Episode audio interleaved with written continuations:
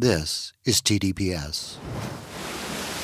Eric, Yes, Christopher? are you sick of doing promos for my new books yet? That depends.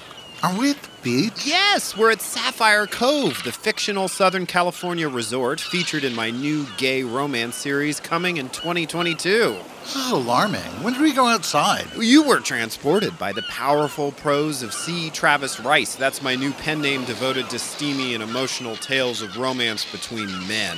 Yeah, no, that's not it. I was about to eat a sandwich in the studio, and now I'm being harassed by seagulls. Brandon, get rid of the seagulls, please. Oh, that's much better.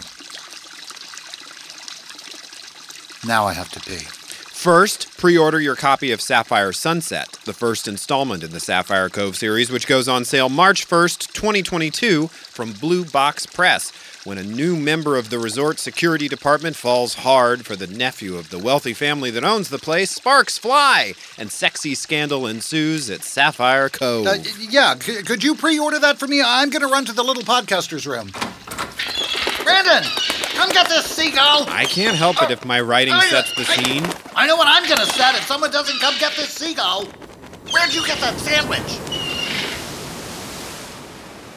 Sapphire Sunset, the first book in the Sapphire Cove series from C. Travis Rice, now available for pre order. Eric, Yes, Christopher? have you been to my website lately? Why would I go to your website? You're sitting right here. Well, it's the place to find out all about my new books.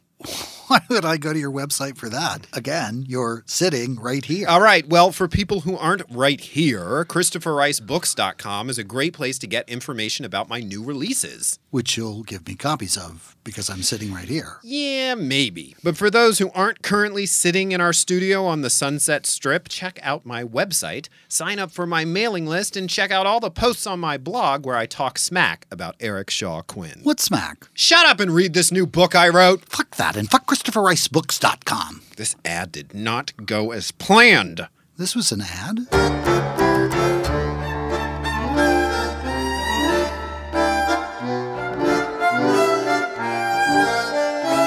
Hi, I'm Christopher Rice. And I'm Eric Shaw Quinn. And you're listening to TDPS Presents Christopher Eric. and Eric, occasionally forgetting to use the microphone because he's so organically loud.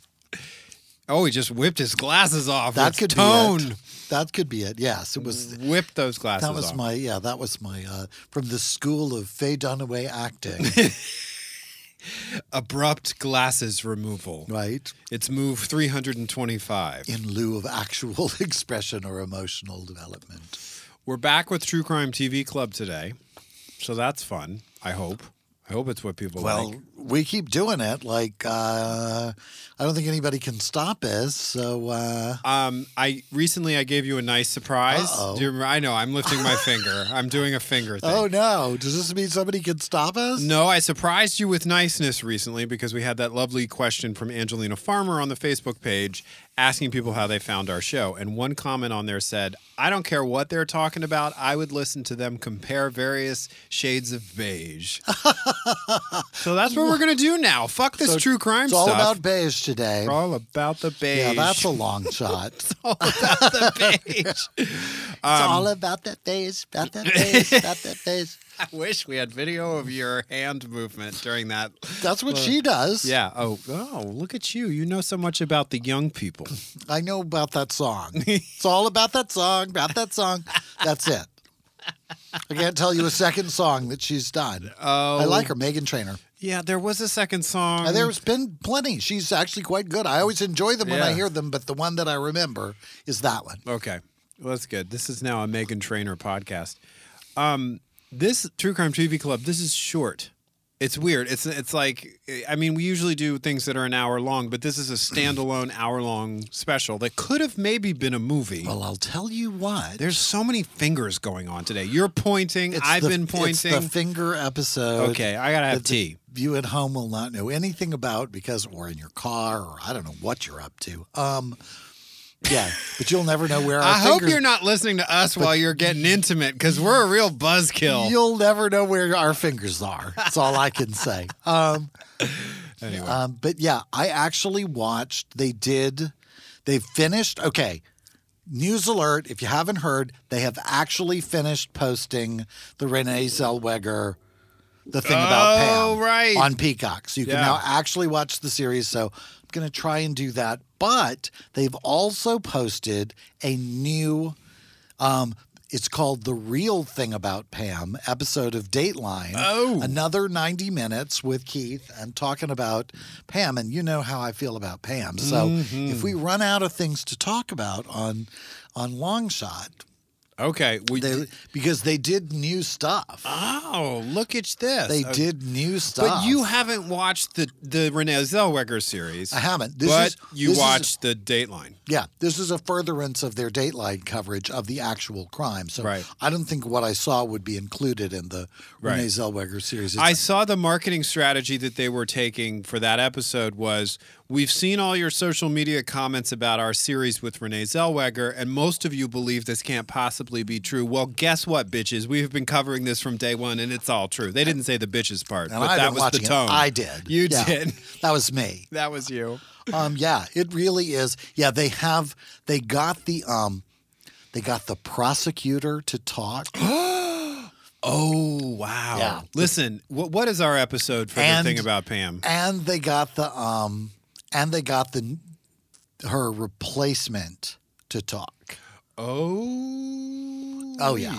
Okay, so we let's let's just in case you're joining us for the first time and possibly the last time.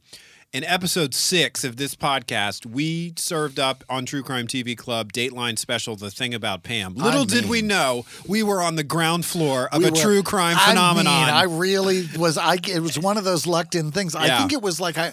I always say that if I turn on the TV and Dateline is already on, Yeah. I am not going to be able to change the channel. I'm actually going to watch whatever that episode is. Abso-fucking-lutely. until it's through, and it's kind of like that. Mm-hmm. Mm-hmm. I just was like, oh, okay, so it's uh, the thing about Pam. Well, what is that about? And I called Christopher and was like, oh my god, you have to see this. Blah, blah, blah, blah. yeah, and you were right. I had to see it. It was un- unbelievable. It is a really amazing story. And I can see how people would have watched that special and gone, oh, y'all are kidding. This didn't really happen because it is a story where you go, I can't believe this really happened. can't and believe it it. really It did really happen. did happen. And yeah, and there's new, they've got, there've been new developments in the story. So they did a new episode called The Real Thing About Pam, Right. um, which came out a couple of weeks ago. And I uh, watched and, Okay. oh my God. So maybe we can talk about that. But first, long shot. But first, long, long, shot, on Netflix. Yeah, I know. I didn't say it. There's too much time to explain that joke you're about to make. I Yeah. know. Um, Another show. The subject of Long Shot is a young man. Christopher and Eric After Dark. We'll do that. Christopher and we'll Eric do that show. Knights. Juan Ignacio Catalan is the subject of Long Shot, which is a one-hour documentary on Netflix. We are introduced to him at the beginning of the hour. He was tells us he was born in 1978, which is when I was born. Everybody drink. It's, all about, about, me. Christopher. Um, I also like that his bi brother Mario starts hanging out with the wrong crowd. Like I had missed that I'm sorry. that part of the story. I believe that is a dropped letter in the notes for the show. I believe someone was simultaneously downloading another form of entertainment. Apparently so. His bi brother Mario. I was like, I think I saw that video. And don't think it was on Netflix. His big brother, the G is missing from our notes.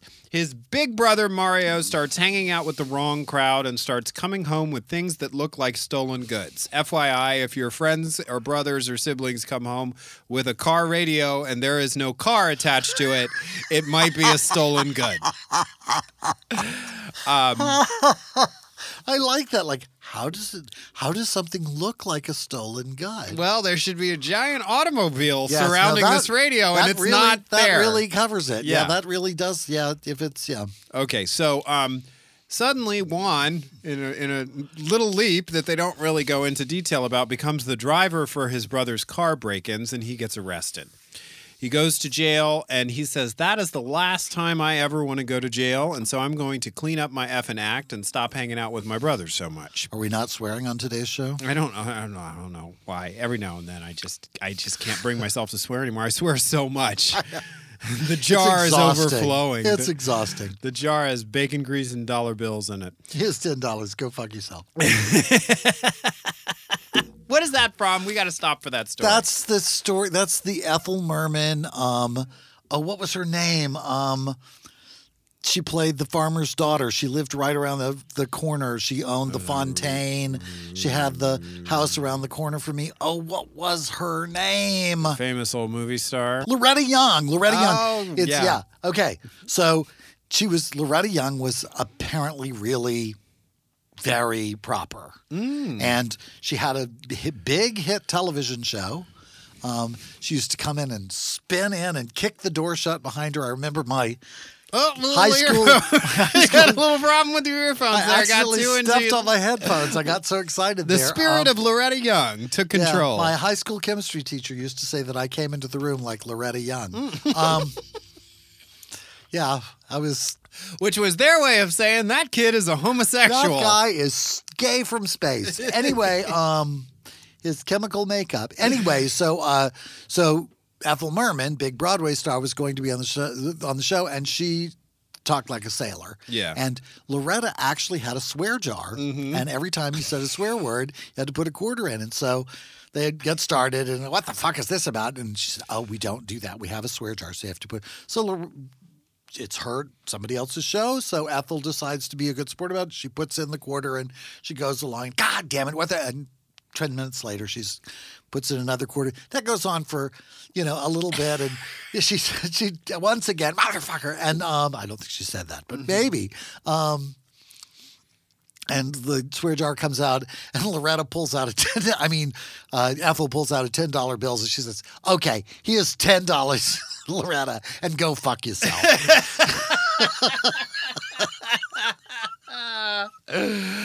I bet that story has been told in every bar in Palm Springs. I love that story. Yeah, that's probably where I heard it. Probably where you heard it. All right, let's get back to this story that we have sold five lines of before we. Well, like, it's as you pointed out, it's a short story. it's a short story. Okay, it's August twelfth, two thousand and three, and Is Juan, this by brother? Is the, the boy, Juan's by brother is out of the picture. Mario is out of the picture. That's Um, he's in a different picture. There's a there's a girlfriend now, and I'm I have misspelled her name here. Her name is not Almo. It's Alma.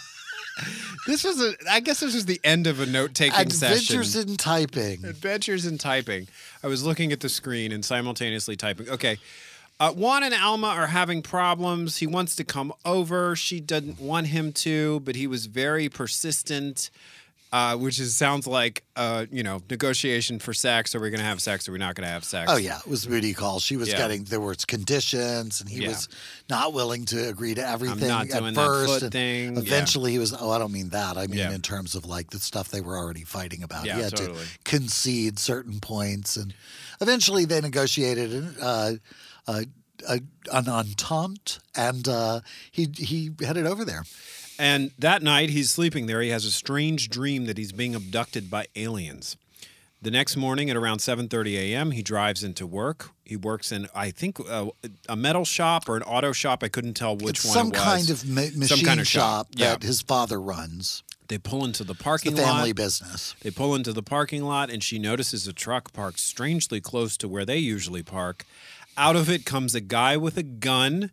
He points it at Juan. Within seconds, they have Juan down on the ground, and they realize these armed men are the police, and they They're there to arrest him. They arrest him right there. They take him to Men's Central Jail, which here in Los Angeles is serious effing business. Uh, there's They're been not- so many scandals about that oh, place. Yeah. man, it is not for the faint of heart. Um, a detective named Detective Rodriguez shows up at the house where Alma is and informs her that they have arrested Juan for the murder of a woman named Martha Puebla. She was 16 years old and she testified against Juan's brother. Not, don't say it again. He's not the bi Okay, brother. He's fine. Juan's big, not bi brother, Mario. Well, he could be by. We don't know. We don't know They that. didn't That's not part of the mention on the show. Um, Juan and uh, Alma attended the trial uh, where Martha gave testimony. She was a witness who was called to the stand. Um, however, in the course of the trial, she said she couldn't point out the shooter in court and didn't see anything. And so I, I, we don't get much detail about what else happened at this trial, but it didn't sound like she gave The only damning thing that was really significant about this trial was that Juan was there. And so the police believe that you eliminated her because she was a potential witness against your brother. but she didn't deliver testimony previously, so why would you kill her after the fact? Either there are details missing. And not even shortly after the fact, like Yeah. years after the fact. So a desperate Juan calls in an attorney he's heard about, I think, from a cousin named Todd Melnick, who is a total shark. And we meet Todd Melnick. He is then interviewed consistently throughout the rest of the hour. Oh yes, thank goodness. Oh, you, you like yourself oh, some was Todd that was hey, my Daddy. Todd Melnick Yeah. was definitely. Hey, Todd Melnick. I was glad that he was there. I was like, oh Todd, hi. you like- come and sit by me. You like vaguely psychopathic narcissists who are nine feet tall. That's, really your type. That's really yeah. I'm afraid so. Like yeah, that. Uh, what was his name? Erik Prince. I just could, No, I could stop. not stand your that Listen. he the, how he made me feel. Like I just. know, I know, I Hey, he was a terrible person. I have. How did we get? How, where is this going this way? Because I'm going to have to admit that I find Madison Cawthorn snacky, and it's just, I don't know. Okay, we got to get off this. We got to get off. This. It'll be a whole episode. People that you lust after in shame. Well, I always say if you want to know who the selfish asshole is in the room, ask me who I think is cute. and who Eric is doing a podcast with. Or that. Either one. Um, okay. Todd Melnick, Eric's boyfriend, um, enters the scene and immediately begins picking apart the detective's case.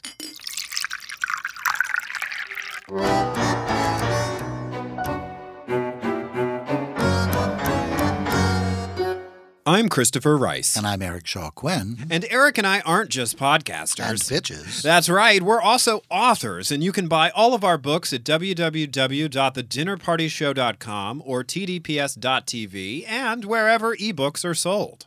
At thedinnerpartyshow.com or tdps.tv, you can check out my Right Murder mystery series. Or sample my Burning Girl thrillers. The best part is, the more you buy our books, the less likely we'll end up filling the spot with an annoying ad for a napkin that counts your calories. The TDPS network, alienating potential advertisers one promo at a time.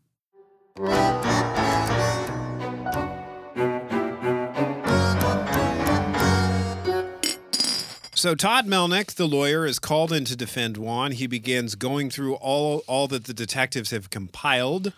Um, the cops have a sketch of the suspect in the shooting of Martha Puebla, which matches Juan very closely, and I have to say it would match a fair amount of the Latino men in Los Angeles Oh, County very closely. like, it was yeah, ridiculous. Fifty percent. Any Yeah. of them, and his, and in that particular age range, I would say Yeah. the percentage would be higher. Maybe eighty to ninety percent of of uh, this Latino man uh, in Juan's age range. Except it shows a suspect with hair below his lower lip, and Juan says he's never had a So it was- soul patch. In addition to being uh, similar to a vast number of people, very general, it was also wrong. Yeah. And uh, Juan points out that if I actually had committed a murder with a mustache, I probably would have shaved it immediately afterwards so that I didn't match the police sketch entirely. That doesn't seem to have an effect. The death penalty is being mentioned. Um, Todd Melnick feels right away that Juan didn't do it. And so he tells him with great confidence, I'm going to get you out of here. We are simultaneously seeing bad, low quality video footage of the two detectives involved in the case, which suggests that things did not go well for these detectives. Like, this is clearly like an inquest. I don't and know they are, and they are in no way connected with this production. Absolutely this is not. found footage, babe. Yeah. This is the best we could lay our hands on. So, Juan's alibi for the murder is that he was at a Dodgers game at Dodger Stadium here in Los Angeles. And that's the date of the murder is May 12th. Um, he this is part part was actually a little funny. He bought the Dodgers tickets as a Mother's Day gift for his mom. Like, what of a son of a bitch move? knowing that she would not want to go and that he could then go with his daughter to the Dodgers game, which is what he claims he did. So Todd Melnick says, "Oh, fine, we'll prove that you were at the Dodgers game, and that'll get the whole case thrown out." Um, that initially proves to be harder. That's a lot harder than you'd think it would be, huh? Because anybody thought. could have bought the tickets. That doesn't prove you were there. So here's what happened at the murder scene. Okay. So the eyewitnesses to Martha Puebla's murder say that Martha came outside her home around 10 p.m. to talk to a bunch of other adults who were probably friends of hers, about four or five people. I was imagining like Evita coming out onto the balcony. Like, what is this about? Why not go in the living room? What is this? Ha- what's happening? her nightly address to I her neighborhood. yeah. Um, a Chevy Malibu comes driving slowly down the street. Meanwhile, over at Dodger Stadium, The baseball game is in a tie and it's going into the ninth inning around this time. Back on Martha Street, someone gets out of the Chevy Malibu and approaches her. Martha says to the shooter, Hey, you remember me? And the shooter says, No, you don't. Is that the exchange or no, I don't? We're working from some really terrible notes for this episode, so I think it's no, I don't. the shooter says, No, I don't. He pulls out a gun and shoots her in the head. The main and only eyewitness, I don't know where the four or five other adults she was apparently talking to went, but they're not discussed. I have to say, I have my own thoughts about this particular moment, which Okay. we'll return to. We'll return to because there's not much to get through. I'll, I'll take us through it pretty quickly.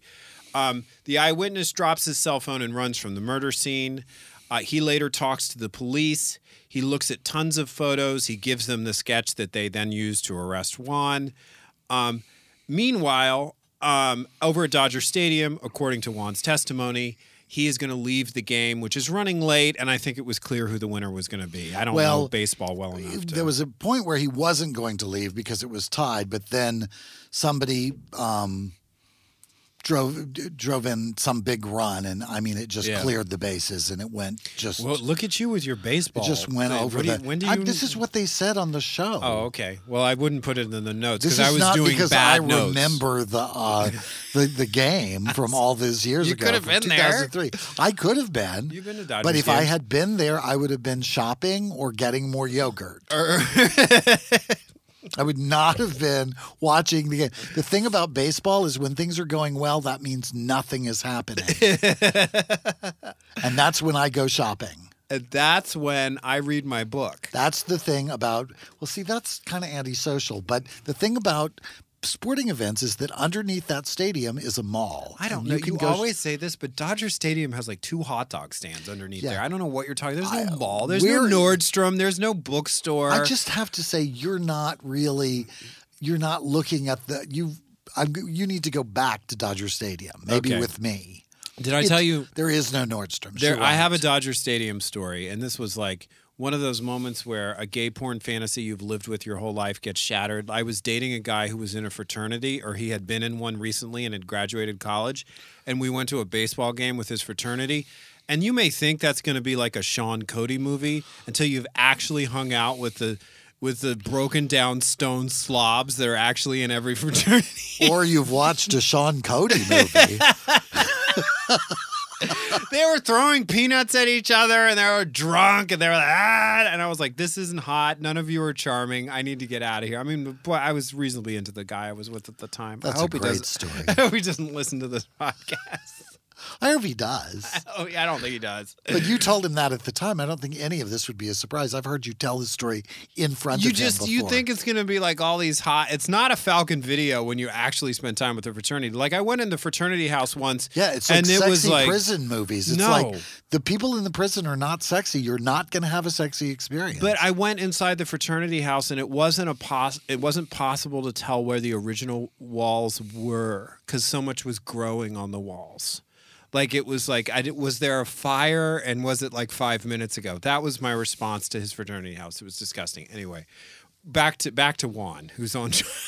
who's being He's on trial for his life. being- Back from Christopher's dating story about himself. okay, we can talk more about your shopping trips around the basement of Dodger that was at Stadium. least about baseball. Oh, uh, uh, hot dogs at a baseball stadium.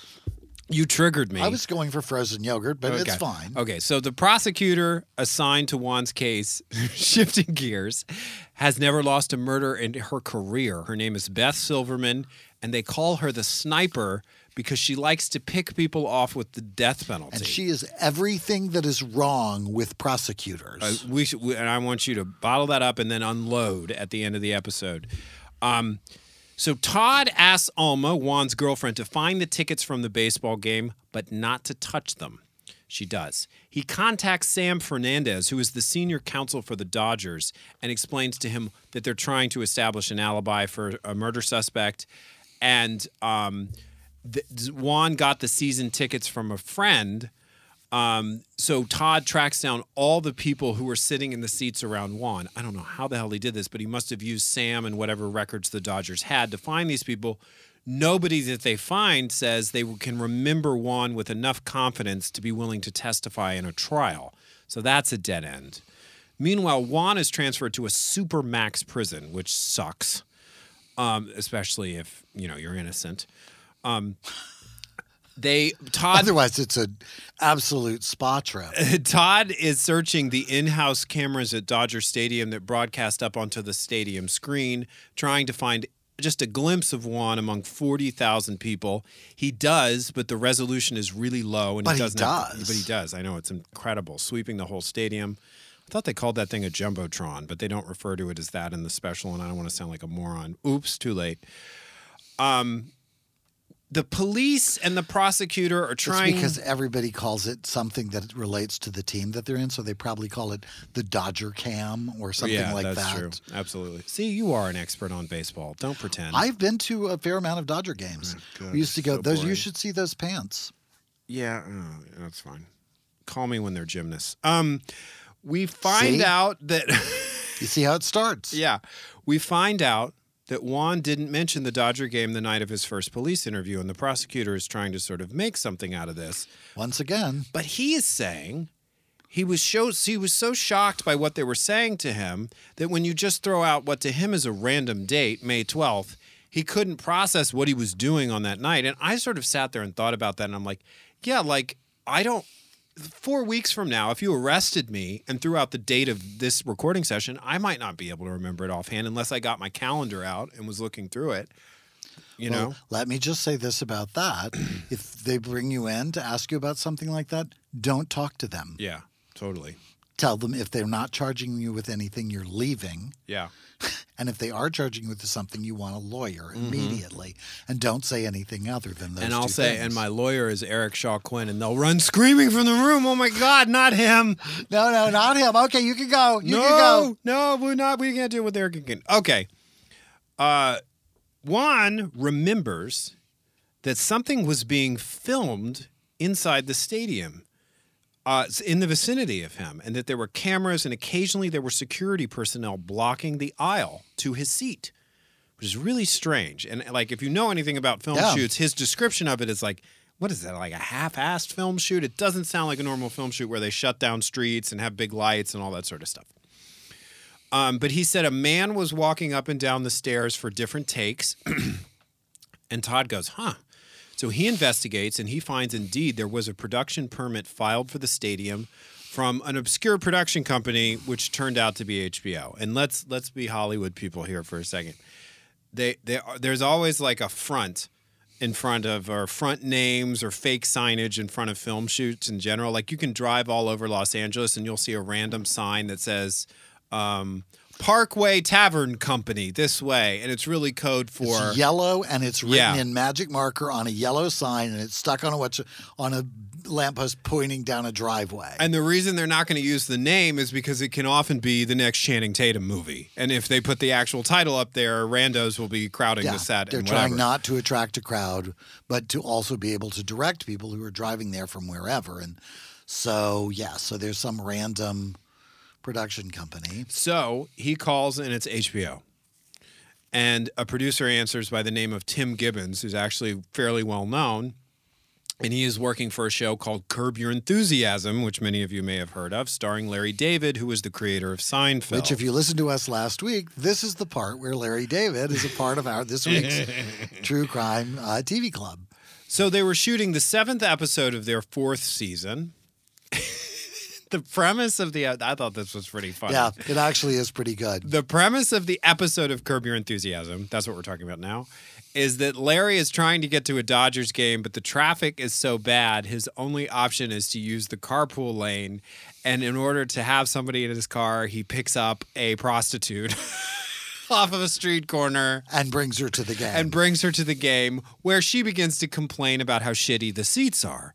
And so he sees a friend of his sitting in much better seats and he tries to go down to that man's seats and talk his way into a better position and it doesn't work out. So And those seats were apparently right down in front of where Juan Where was, was watching sitting. The ball game. But this his daughter. was a very weird film shoot because they were shooting it they they had to be invisible to the other Rather people. than filling up Dodger Stadium with with um, with extras, they just shot it during a game. They got permission from the Dodgers. They came in and shot during the game, and they shot from a long shot camera from a long way away, while the action took place at a great distance. right, which I thought was amazing. And Yeah, I it really I- was. I- but my question is, I guess they didn't get releases from everyone at the stadium, or they must have posted notices that you might be on a show. already notices published at Dodger Stadium because you could wind up on Dodger Cam. oh, so that's a good point. That's a good point. they're filming the game, so I think everybody has to agree to that. By Yeah. it probably says it on the back of your ticket. But what they did do was they would briefly block the aisle where Larry David was moving to go talk to his friend. And so Juan gets up from his seats, which he's already shared with investigators. He said, I got up from my seats at a certain time to go visit that shopping mall that Eric Shaw Quinn loves. That's correct. to go to the Nordstrom at Dodger Stadium and, And get, a some festive frozen, scarf. frozen yogurt for Yeah. his daughter. Okay, so they and he's coming back, and the PA who they interview, that stands for production assistant here in Hollywood, Um, and everywhere else. blocks him briefly, but doesn't have really good communication. Except Pennsylvania, where it stands for Pennsylvania. Pennsylvania. Got you always have to get a Pennsylvania joke in there, Right. don't you? The PA lets him go early. He should have technically, so that Juan ends up walking past Larry David to get to his seat, not really knowing who Larry David is. I mean, And in the process of that, he ends up in the episode. So Juan's alibi is in the episode, which has not aired yet, by the way. and there's some question about whether or not they're even going to let Todd look at the footage Yeah. at the beginning until they ask Larry, who was actually interviewed for this, who Yes. says, "Yeah, sure, let him. Sounds Yeah, cool." Totally. And all this tape has time code on it. So they know exactly what time all of this is unfolding. Um, but the the I think the last time Juan appears on it is at 9:15, right? Is that how it Yeah, happened? and if he had really like jumped into the car and his daughter had sat in the back seat while he did the crime, he could technically have gotten there. And so they have to put him there longer or prove that he wasn't there. And they think of cell phones. Yes. And so they use cell phone technology to fill in the gap.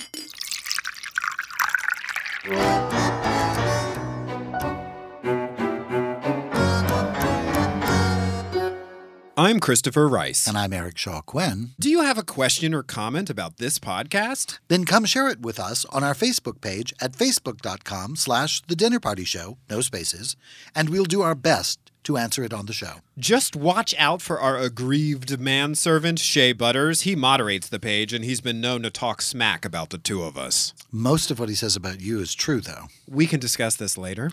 That's right, at facebook.com slash the dinner party show. No, I meant in the car. Hi, I'm Eric Shaw Quinn, and I'd like to take a moment to congratulate my co host and producing partner, Christopher Rice. He's got not one, but four new books coming out in 2022. But today, I'd like to tell you about one in particular a standalone thriller called Decimate. It's the terrifying story of what happens to our kitchen here at the studio um, when I ask Christopher to make the tea. Y- yeah, no. When I said improvise the promo, I didn't say you could make shit up. I am not making this up. Look at that kitchen. Okay, hi, party people. Decimate is actually a thriller about telekinesis and near death experiences. The page turning tale of a woman who becomes convinced her brother is being held hostage by a supernatural force following his death in a fiery plane crash. It has nothing to do with tea or our kitchen, and you can pre order it on Amazon now. And while it is spine tingling and terrifying, it is nothing compared to what I'm going to have to order off of Amazon to clean up that kitchen. Will you shut up about tea and our kitchen? oh, I never shut up about tea.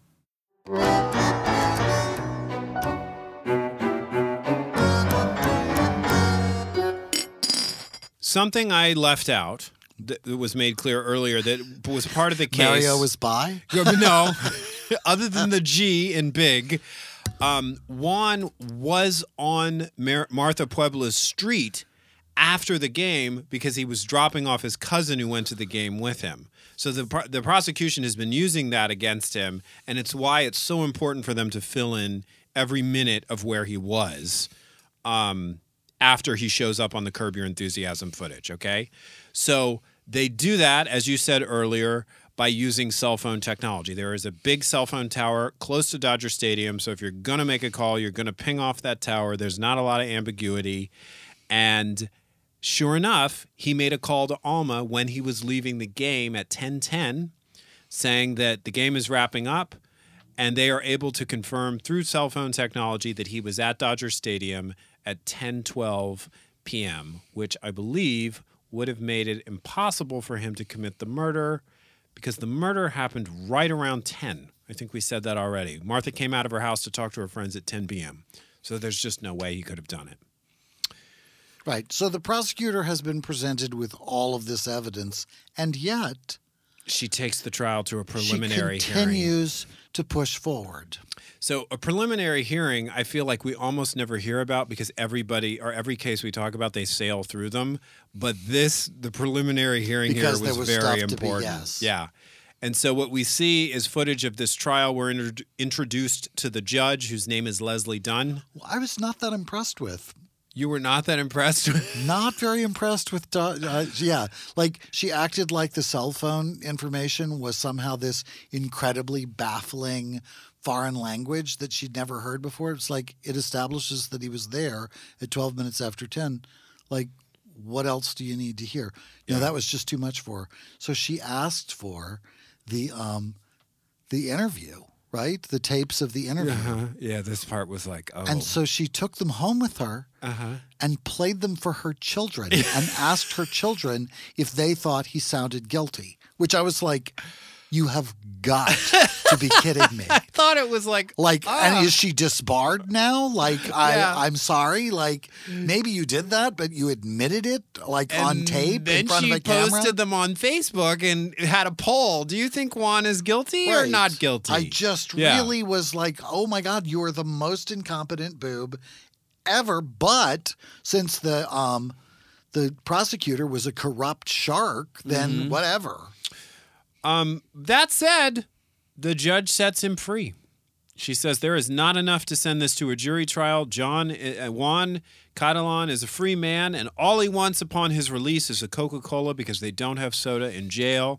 He receives a $320,000 cash settlement against the city of LA and the police force, which is not enough.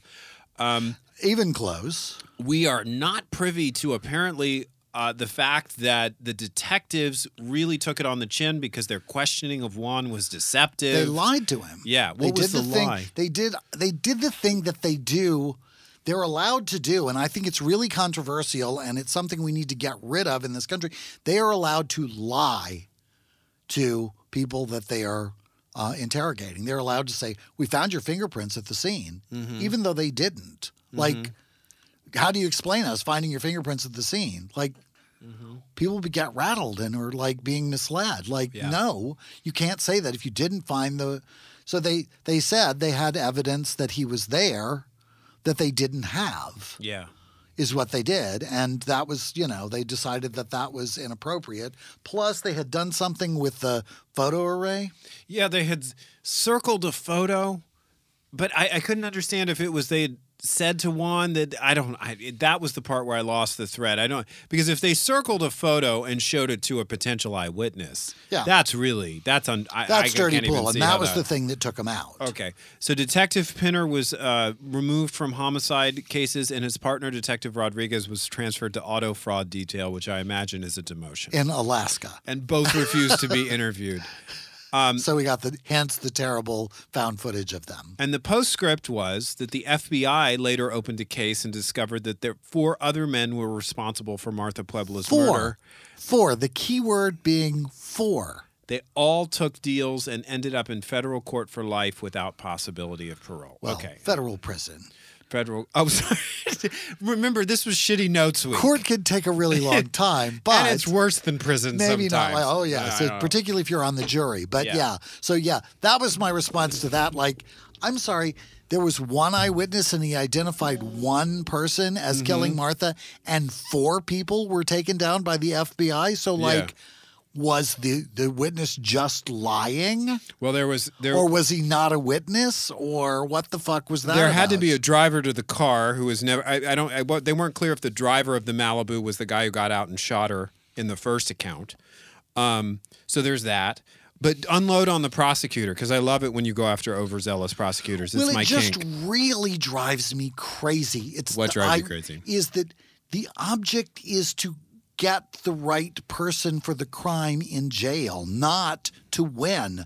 The, this prosecutor, and it is the thing that makes me crazy with Mm-hmm. prosecutors, is they get obsessed with winning and forget that that's not the purpose that they have been hired to fulfill. They are there to get the right person uh, convicted for the right crime in prison for an appropriate time period, not simply to win at all costs. Yeah. If your evidence doesn't support what you're doing, and the thing that makes me really angry at people like this is they will tell you both sides of the same story. They will either say, well, I didn't prosecute because I didn't feel like the evidence supported whatever, or they will say, I prosecuted. Well, it's what the evidence. It's where the evidence led us. Like there is no evidence here that leads you to him. There is not one single piece of physical evidence to place that man at that the scene of that crime, other than that bad sketch from the eyewitness who missed the other three guys mm-hmm. like and who ran away dropping his own cell phone. So mm-hmm. like I'm not really all that impressed with that evidence. There's no gun, there's no murder weapon, there's no footprints, there's no pictures, there's no DNA or fiber or anything else other than an eyewitness, which is one of the most unreliable mm-hmm. pieces of evidence you could possibly have under that circumstance. Having been held at gunpoint, let me just tell you, the only thing you can describe accurately is the gun. Mm-hmm. So it was it's just a preposterous prosecution. And then to be presented with here's footage of him actually with his daughter at a ball game that's going to air on HBO this fall. Right. and a cell phone ping saying that he was at Dodger Stadium at 1012 what is it what else do you want? And she still purs- pursued prosecution. Mm-hmm. And she won't count this as a loss because it was a preliminary hearing so that she mm-hmm. can keep her record. And the fact that she's keeping a record mm-hmm. i think is contemptible and possibly nauseating. Mm, a Yeah. record of how many people as opposed to I think there ought to be a requirement that they present all evidence that they find, period. All of it, even stuff that completely contradicts what they're saying, because they need to answer for that in front of the jury and the judge. Mm-hmm. They selectively put up whatever evidence they can that they can win that supports whatever premise that they're putting it putting forward. I just think it is the most it is entirely too much power to put in the hands of one person mm-hmm. over the life of another person Yeah. without any sort of appeal. There is no punishment for getting it wrong. There are no consequences for getting it wrong. And in many cases, they will keep an innocent person in jail rather than admit that they are wrong. Mm-hmm.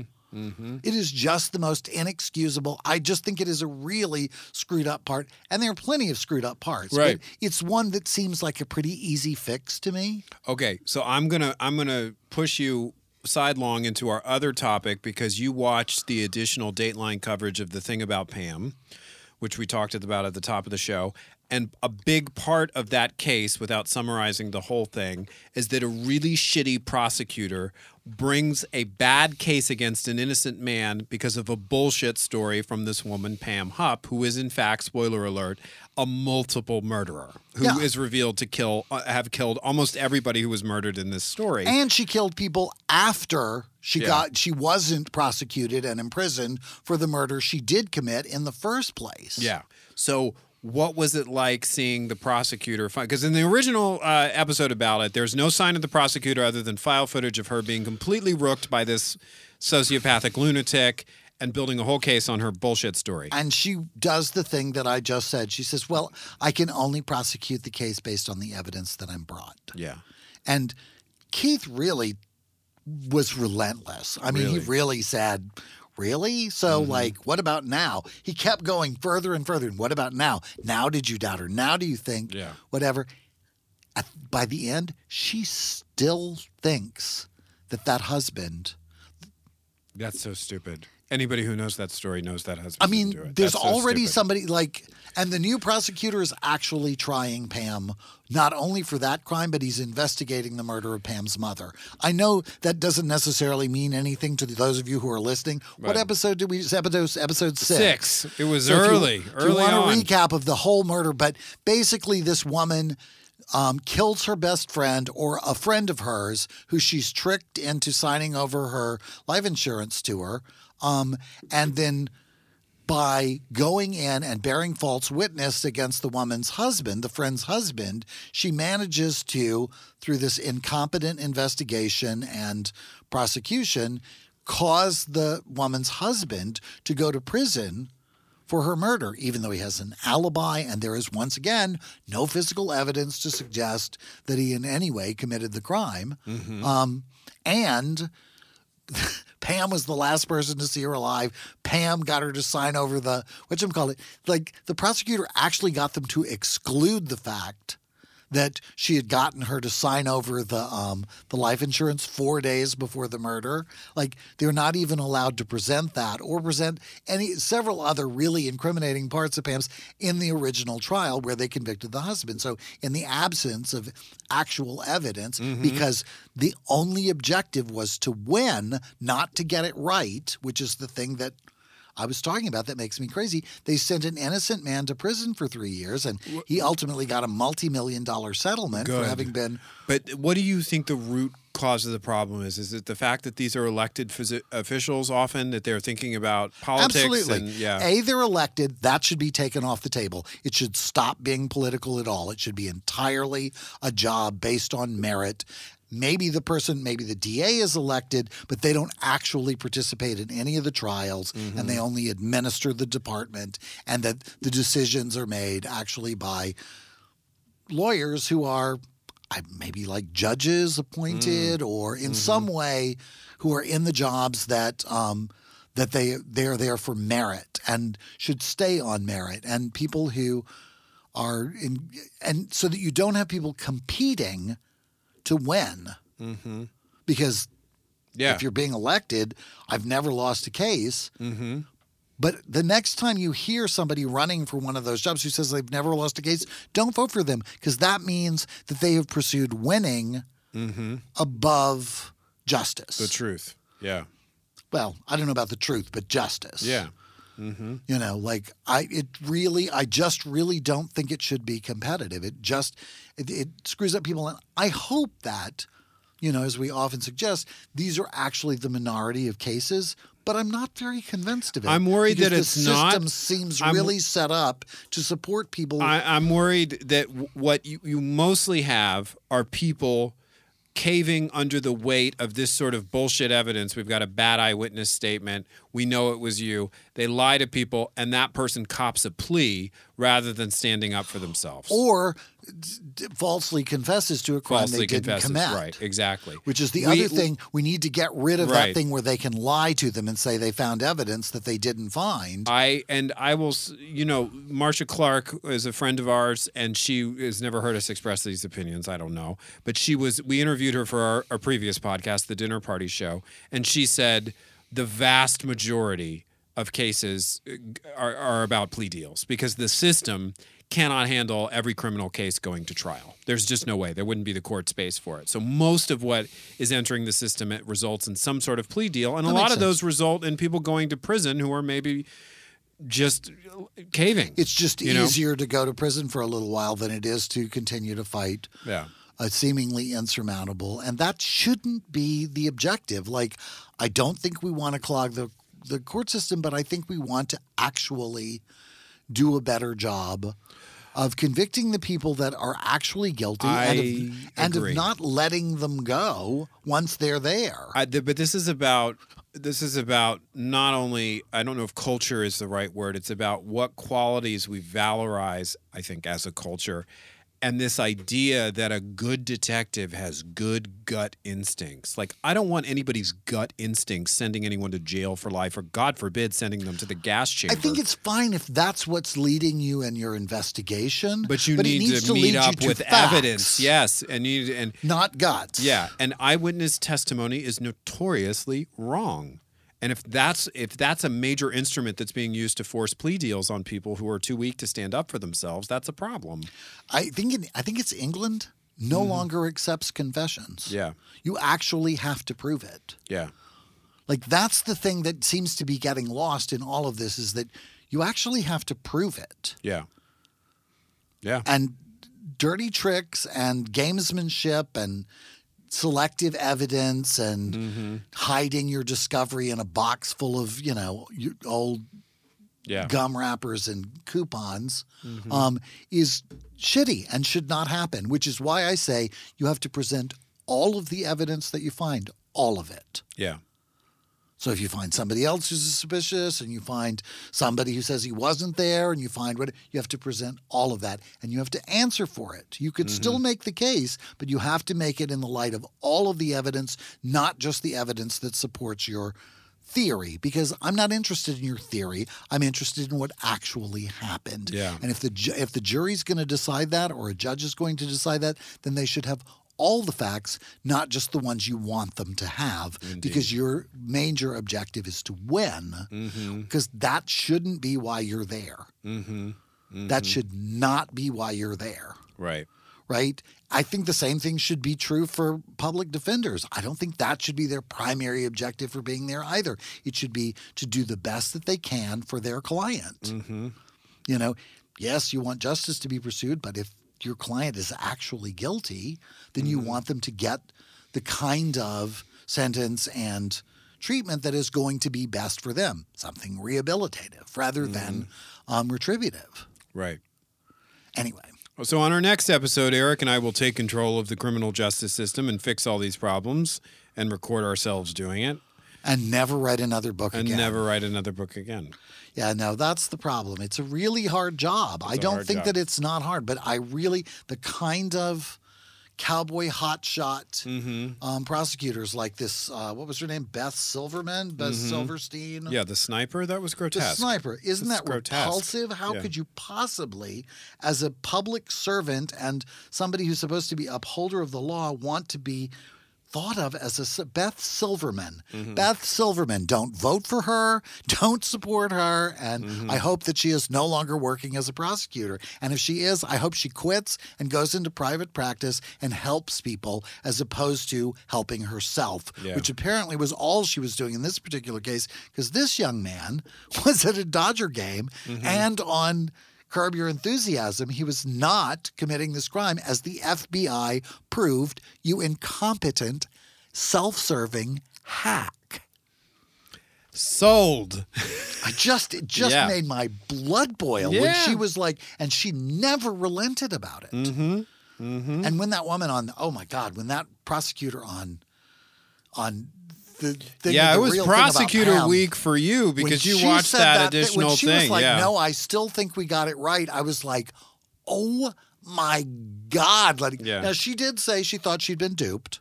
She did admit that she, and her big takeaway was, "I wish I had never run for this office. I wonder where we would all be today." Ah, Because it apparently destroyed her marriage and I bet. alienated her children and whatever. Like, and she's been voted out of office, though she Mm-hmm. now has a successful private practice, which I don't begrudge her. But um, yeah, and the new um, the new prosecutor is coming after her, coming after Mm. Pam. Um, yeah, they really are like calling them out for it's just Wow. the most inexcusably incompetent mess. Well, there you go. There we are. There you are. There we all are. Changing the criminal justice system one millimeter at a time. or at least talking about it Or until you just getting, can't stand getting worked up anymore. about it. Getting worked up about it. Um, so we don't know what's going on in the next episodes. We, haven't no programmed them for- yet. We forgot to think about that before today's show. So we're clueless. So next week's going to be a complete surprise. But I will say, and this isn't a sure thing, it probably won't be True Crime TV Club because we try and alternate usually. We try. But Yes. that is not. But there are no promises. No if, promises. If it works out that way, that's what it'll be. But it'll be something, and uh, maybe it will be what is it? Different which shade? Different shades of beige. Different shades of beige. Yes, I like this beige. I like milk. You like taupe. I'm all about ivory. I'm Ivory. I'm Ecru. I'm Team Ecru. oh God, it sounds like hell on earth, but it's flattering that somebody or at the very that. least, Banana Republic. Yes, exactly. Do they still have Banana Republic? I have no That's a topic idea. for a future podcast. I have not been shopping in about three no, years. that's going to be a whole episode. Is this closed? The two Right. old guys who haven't been to the mall in a long time Does are like, still do they still have sharper image? Is there still a chessman? oh, ah, until then and forever after, I'm Christopher Rice. And I'm Eric Shaw Quinn. And you've been listening to TDPS Presents Christopher. and Eric. Thanks.